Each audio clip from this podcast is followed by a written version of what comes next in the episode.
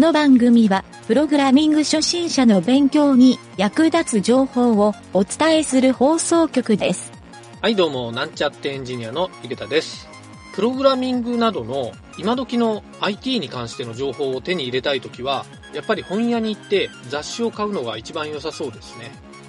それではなんちゃってラジオ、始まるよ。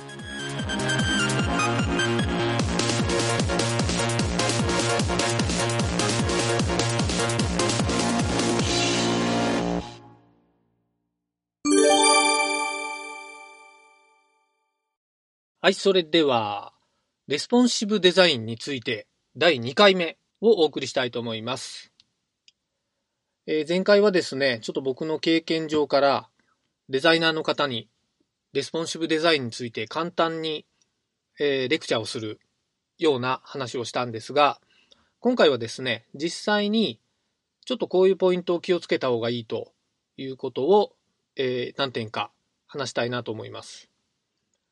まず一つ目なんですが、えー基本的にはですね、文章を扱うとき、これはあの、ウェブサイトで文章を扱うときは、必ずですね、開業ポイントっていうのを意識しないと、えー結構文章がですね、思いもよらない場所で開業されて、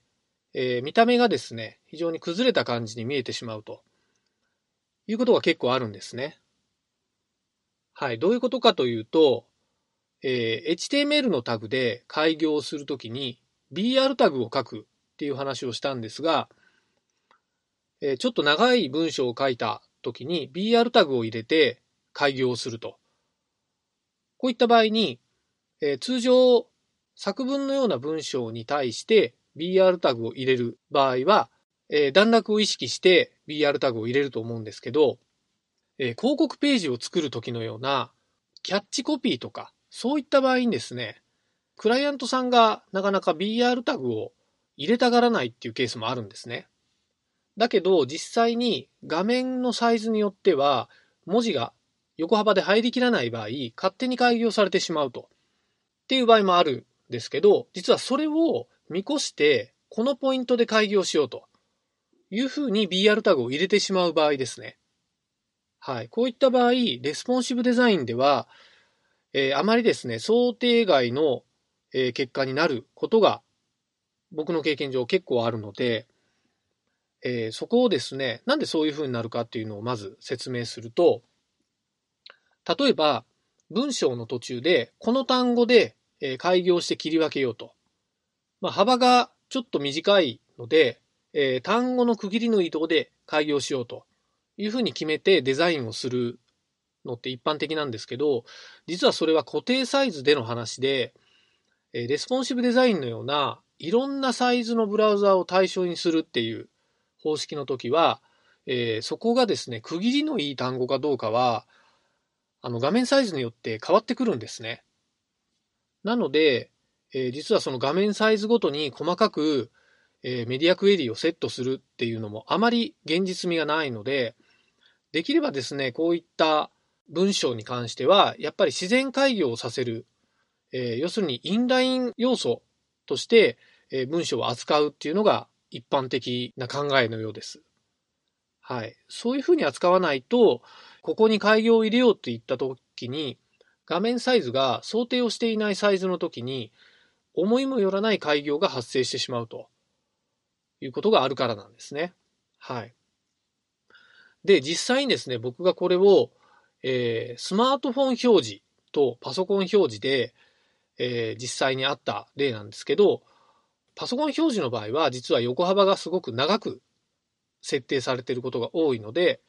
そういった単語の区切りにですね、中黒、中ポッチとか言うんですけど、あの、中黒の点をつけるような仕様になってる、えーデザインが送られてきてですね、一方スマートフォンのサイトの方では開業されているので、その中黒が表示されないんですね。これは、えーメディアクエリでそういった中黒を非表示にすることはできるんですが、えー文章って結構修正をしながら、えー作業を進めることも多いので、まあ、後々に、やはりそういったクライアントさんの方から、ここの文章を変えてくださいって言ったときに、えー非常にですね、そこの修正がめんどくさいことになる。下手すると、えー、表示事項になってしまう可能性もあるので、えー、文章っていうのはやっぱりあまり手を入れずに表示をさせるっていう意識を持ってデザインをする方がいいんじゃないかなというふうに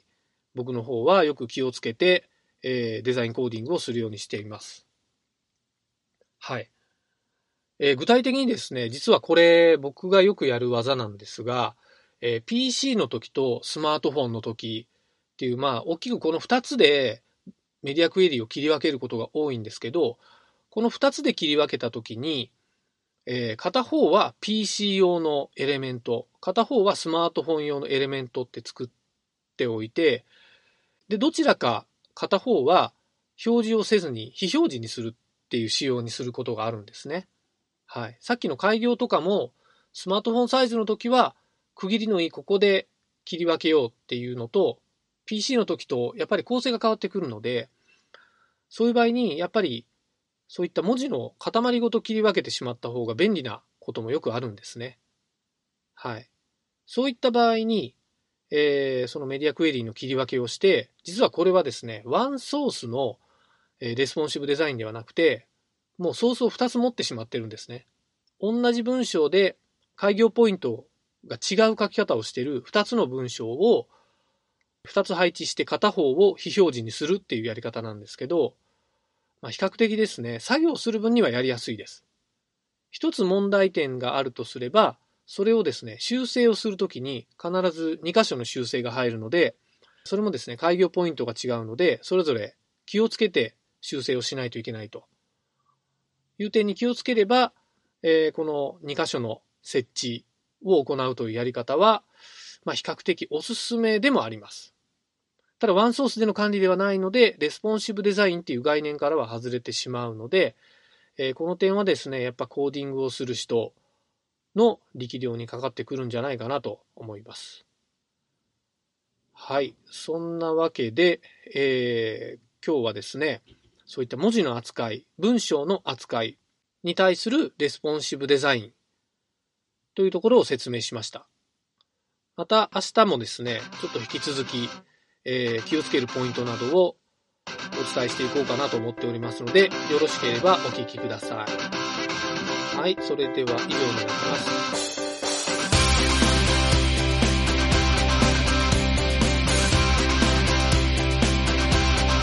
番組ホームページは http://myn.t.work スラッシュラジオスラッシュ